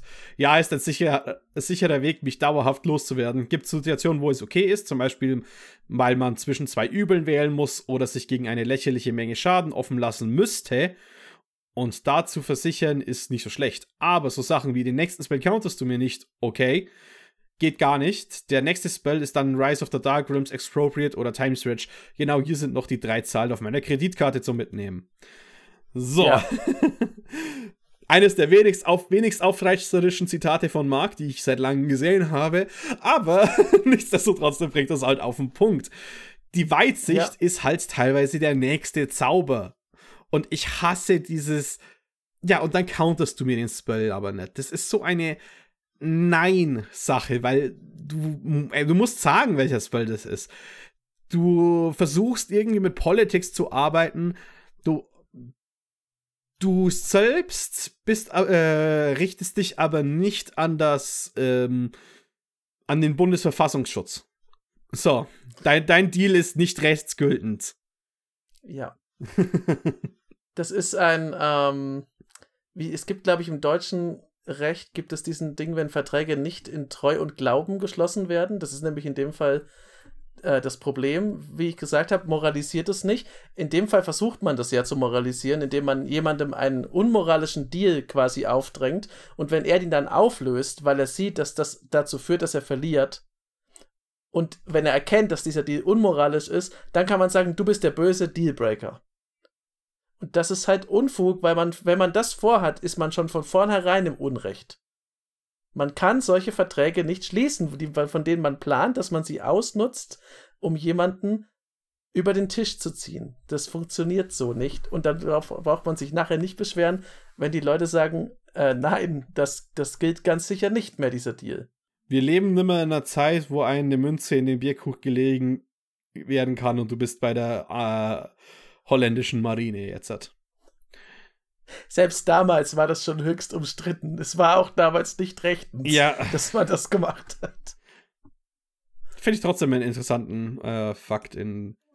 Ja, Leute, Shanghai ist äh, immer eine Sache. Das ist, äh, war aber, glaube ich, ich glaube, das war noch nie, war wirklich noch nie auch in der Zeit wirklich berechtigt, dass man das gemacht hat. Aber was willst du tun? Wenn du auf dem Schiff bist, bist du auf dem Schiff. Ja. JBDNR hat einen Haufen geschrieben ein paar davon haben wir schon durchgegangen. Aber äh, sei kein Feigling, triff eine Entscheidung, so wird man besser. Viele verhandeln in Hostage-Situations mit dem Geiselnehmer. Ja. Ähm, das ist, glaube ich, ne, noch ein interessanter Take, weil, ja, manchmal muss man halt einfach die bösen Entscheidungen treffen. Manchmal muss man einfach Leute rausnehmen, den Overrun spielen oder sagen, ich habe eine Infinite und lass ein, lass ein neues Spiel spielen. Oder auch manchmal sagen, ich habe keinen Spaß am Spiel und ich muss scoopen, weil es wirklich erst seit vier Runden lang kein Land kam und äh, mein einzelnes Rampiece wurde random mit zerstört, dann mhm. gehe ich halt trotzdem lieber Karten durch. Also ich meine, Scoop nicht zu schnell, aber es ist auch eine wichtige Entscheidung, die irgendwann mal jeder treffen muss. Und dann sagen muss, okay, ich bin nur noch ein Live, also, also es ist besser für mich, wenn ich raus werde aus dem Spiel. Ja, ist ja auch lustigerweise der Punkt, der danach kommt mit, hey, auch einfach mal, äh, auch von JB DNA auch einfach mal länger durchhalten, nicht sofort aufgeben. Ja, das ist ein Spannungsfeld, weil es sind wirklich, es gibt Punkte, wo man noch das Comeback schaffen kann, aber dann sollte man sein Deck so gut kennen, dass man sagen kann, das ist ja zum Beispiel was, was ich bei CDH-Matches absolut bewundere. Das sind Leute, die geben die geben auf, wenn, aber wenn die dann aufgeben, weißt du, es ist halt an dem Punkt, da geht halt nichts mehr. Aber vorher wird einfach um jedes Ding gekämpft. Und das finde ich cool, weil, aber dazu muss man sein Deck gut kennen. um zu wissen, was das Potenzial ist. Und ja, dieses mit dem Verhandeln mit dem Geiselnehmer, das, äh, das nimmt ganz schnell, so wie wir es vorhin hatten, ähnlich wie Politics, nimmt das ganz schnell Tempo aus dem Spiel und sorgt für schlechte Laune. Das ist, wenn man einfach sich so seinem Schicksal ergibt und dann immer Angst hat davor, wenn man versucht auszubrechen. Ja, also es kann sein, dass die andere Person ein Cyclonic Rift hat oder ein Board Vibe. Man soll nicht dumm da reinspielen, aber wenn man es weiß, dass das da ist, das ist einem ja nicht damit geholfen, dass man gar nicht mehr spielt, weil da muss man, dann kann man auch scoopen, weil wenn man dann Angst hat und einfach nichts mehr tut, dann spielt man ja auch nicht Commander. Und ob man jetzt mit den Karten zusammengeräumt in seinem Rucksack nicht Commander spielt oder am Feld mit zehn Ländern und drei Kreaturen nicht Commander spielt, ist eigentlich vollkommen wurscht. Deswegen, ja, bitte, seid, äh, seid mutig und spielt auch mal in was rein. Manchmal muss man Leute reizen, damit sie ihre Antworten verballern. Ja, dieses, dieses Make Him Have It ist einfach Preach Girl, Preach King. Ähm, weil, ich sag so, es gibt diese Idee in Cryptic Command. Wenn man drei Runden über, äh, um eine Cryptic Command spielt, hat der Gegner drei Cryptic Commands gecastet. Ähm, ja. Weil irgendwann muss er kommen, irgendwann muss es kommen und irgendwann muss der Angriff kommen. Und deswegen, euer Commander, da da mal die Tags ein, zweimal zu zahlen, ist auch nicht, ist, ist ein sehr fairer Preis. Das ist immer noch eine gratis Magic-Karte, die ihr habt. Das ist vielleicht ein Problem mit, sogar mit Commander-zentrischen Decks, dass die das nicht dürfen. Aber ich sag mal, in mein Torbran-Deck, in meinem monoroten Control-Deck kann ich gerne reinrennen und eine Amber Cleave auf ihn spielen und so viel Druck aufmachen, dass der Gegner Removal dafür verwenden muss, weil das zweite Mal, wenn ich ihn caste, habe ich eh wahrscheinliches Mana oder eh mein Board so sehr aufgebaut, dass er genug machen wird. Ja. Ich, ich sehe das so oft, ich möchte aber nicht den Counterspell haben, ich möchte aber nicht das, ich möchte aber nicht das. Und dann spielt der Gegner noch einen Card-Draw-Spell und hat überhaupt kein Tempo verloren, dafür, dass er einen, Card, äh, dass er einen Counterspell offen hatte. Sogar ja. noch Tempo dazu gewonnen. Dann hat er nämlich den zweiten Counterspell und ihr seid noch schlechter dran. Irgendwann muss, ja. der, muss der Gegner mit den Counterspells auch Tempo verlieren. Aber solange ihr den erlaubt, weiter sein Zeug zu machen, verliert ihr jedes Spiel. Und deswegen zahlt ihr auch eins für die Ristic Study, weil genau diese Art von Gameplay äh, geht in diese kritische Masse. Hatte ich einmal lustigerweise mit meinem äh, Thassa Deep Dwelling Deck habe ich einen Duplicant gespielt, also der immer Sachen ins Exil schickt. Und Thassa kann ja ihn einfach flickern am Ende des Zuges. Dann haben drei Spieler mich angeguckt und haben keine Kreaturen mehr gespielt. Rein rechnerisch ist es mir nicht möglich, mehr als eine Kreatur anzuvisieren. Also warum haben alle Leute so viel Angst? Wenn man natürlich nur eine Kreatur im Deck spielt, dann kann ich verstehen, dass man sich an dieser Stelle vielleicht vornehm zurückhält, erst was removed oder erstmal die anderen Leute handeln lässt. Hatten wir ja weiter vorne in der Folge auch schon. Aber gar keine Kreaturen mehr zu spielen, weil man Angst hat vor einem Removal, das hatte ich ja gerade schon, dann, muss, dann spielt man ja auch nicht. Was macht man dann? Dann ist einfach, dann zieht man einfach Karten nach. Man hat ja sowieso nicht vor, was damit zu machen. Cool. Ja. So, ich glaube, dann sind wir auch noch bei unserer letzten Meinung von Florian Pilz. Vor allem Deckbau. Wenn zum Beispiel die Mana-Base nicht stimmt, aber der Spieler immun bei Feedback ist und es von dem Pech zuschiebt. Genauso aber zu wenig Interaktion einpacken und vor allem dann alles auf Sorcery Speed zu spielen. Ja, was ba soll man da sagen? Ja. Instant Speed ist wichtig, weil manche Dinge müssen sofort entfernt werden.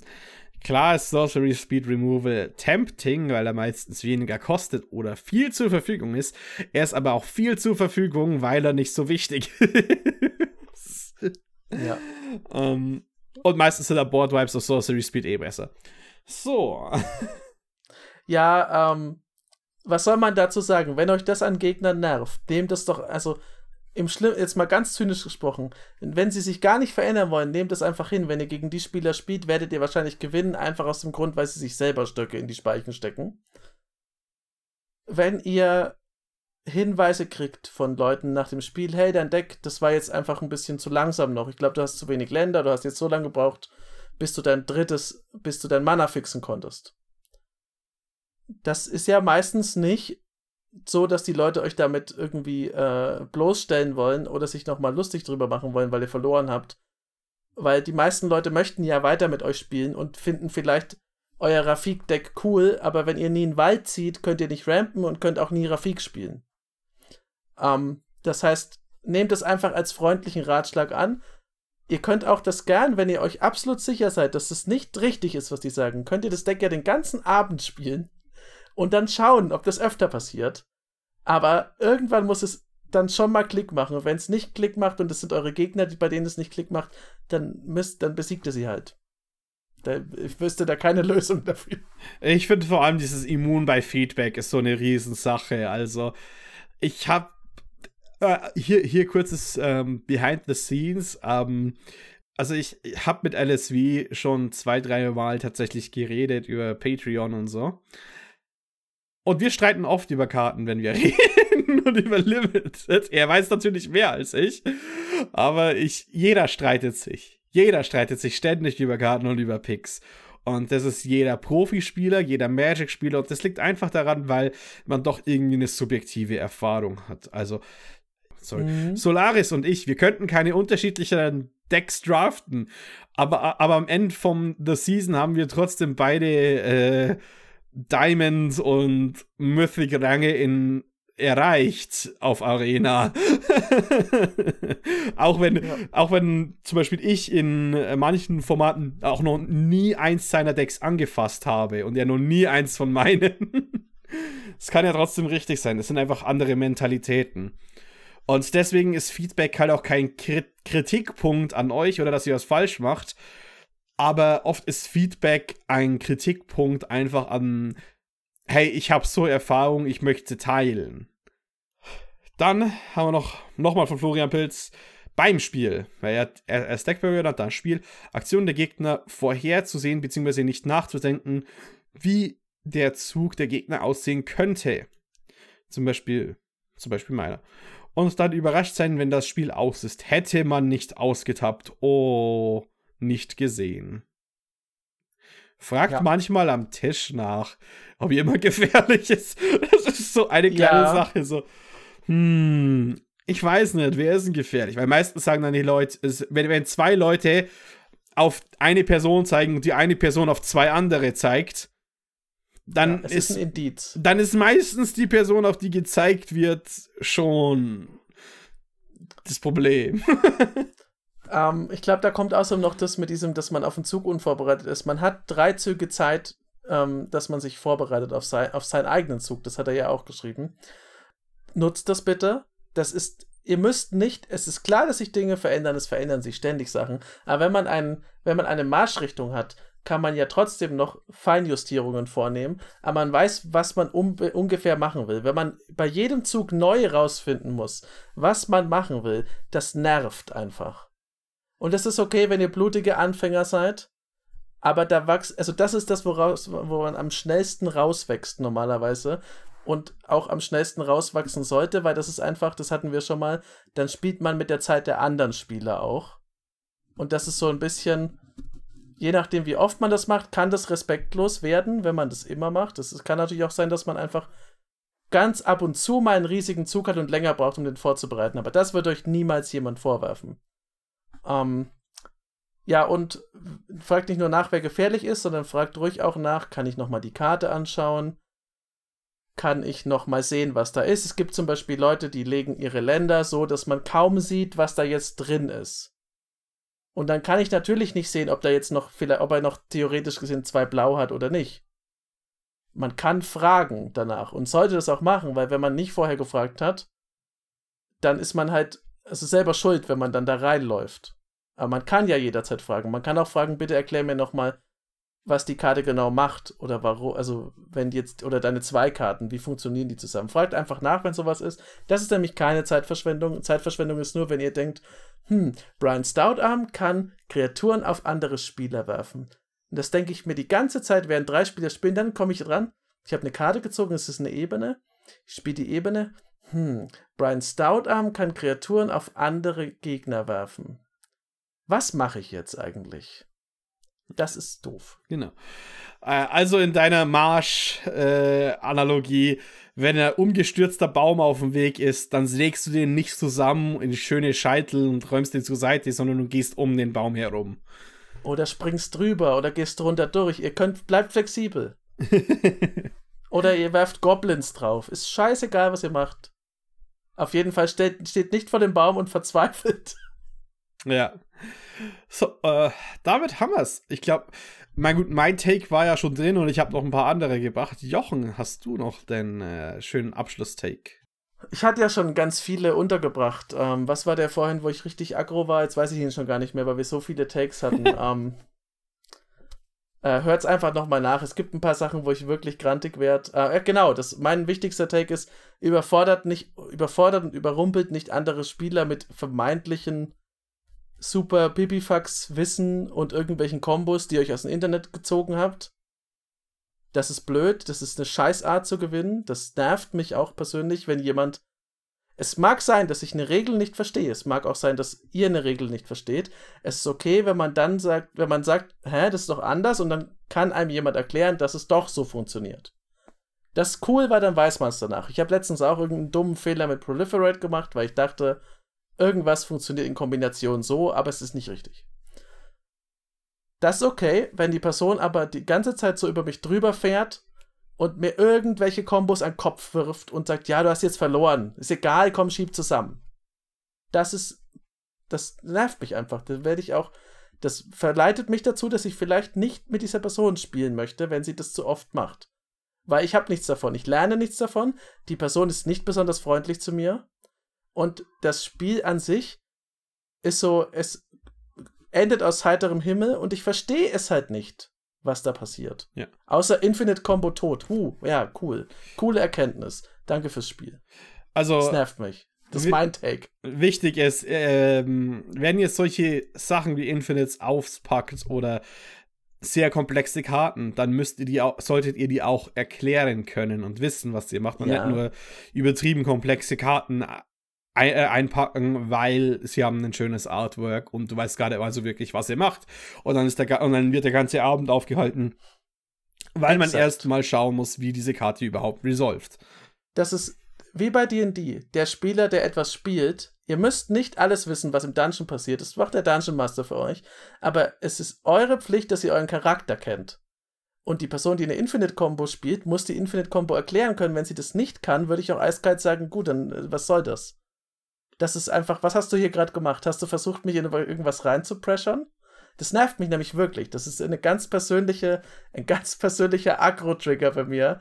Äh, weil, warum? Warum machst du das? Ist blöd. Macht es nicht, wenn ihr gegen mich spielt. Und erinnert mich dran, sollte ich das jemals machen, denn ich finde es ja saublöd. Und dann, äh, ich möchte ja kein Heuchler sein. Ja. So, jetzt sind wir aber wirklich durch. Ich glaube, wir haben die meisten Takes durchbekommen. Ja. Außer nicht alle. Also nennt uns gerne Heuchler auf Twitter at edh-kompass oder folgt uns auf unseren Discord, Link in der Beschreibung.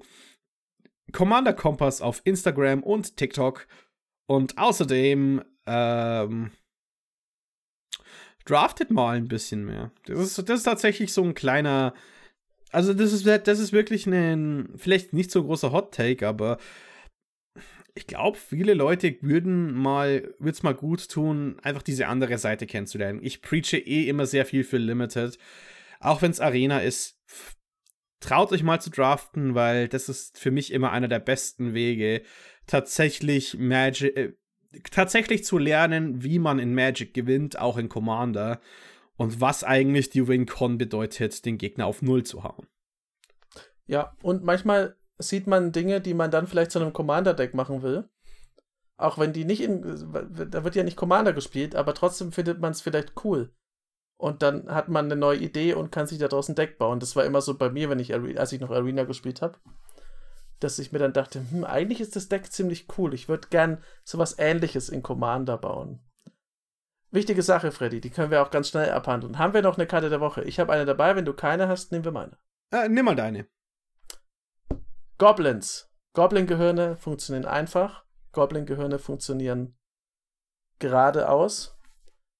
Mog Infestation ist eine fantastische Karte. Ich, ich liebe die. Es ist eine Sorcery. Also es ist schon mal, alle, die Instant Speed äh, Sachen lieben, können jetzt ausschalten. Ähm, kostet 3 und 2 Rot und sagt, zerstöre alle Kreaturen eines Spielers deiner Wahl. Und für jede Kreatur, die auf diese Weise gestorben ist, ähm, bekommt er 2-1-1 rote Goblin-Tokens aufs Schlachtfeld. Damit kann man jemanden natürlich, also das ist schon, ich mag das, weil es ein bisschen ambivalent ist, die ganze Sache. Man kann jemanden damit ein sehr wertvolles Board zerstören und ihm dafür für ihn nutzlose, wenn es ein Combo-Deck ist, für ihn nutzlose Goblins geben. Man kann allerdings, es sagt nicht Non-Token, man kann auch selber in einem Deck mit unglaublich vielen Tokens einfach die Sachen verdoppeln und alle möglichen ETB-Trigger damit mitnehmen. Impact Tremors zum Beispiel liebt Mock Infestation. Du kannst alles damit platt machen. Mit dem einen Schaden, den du kriegst, wenn eine Kreatur aufs Schlachtfeld kommt, das sind ja dann schon mal zwei, wenn du nur eine Kreatur hättest, da lohnt sich noch nicht, aber ihr versteht, wo das hingeht. Es ist einfach eine coole Karte. Das Artwork ist alt und ziemlich fancy, finde ich, weil Mocks sind somit die hässlichsten und trotzdem faszinierendsten Goblins von Magic, meiner Meinung nach. Ähm, ja, ist einfach eine schöne ja. Karte und was sagst du, Freddy? Was ich zu der Karte sage, die ist so gut, da fällt das Internet direkt aus. So, äh, ähm, nee, tatsächlich ist Mock Infestation eine Karte, die ich extrem gut finde, weil sie mit komischen Dingen skaliert. Also, ich sag mal Copy-Effekte. Man denkt halt, diese Karte ist nur, ist ein schlechter Board-Wipe.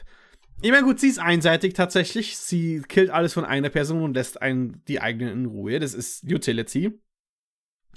Doch tatsächlich möchte man es oft in Token-Decks auf sich selbst casten.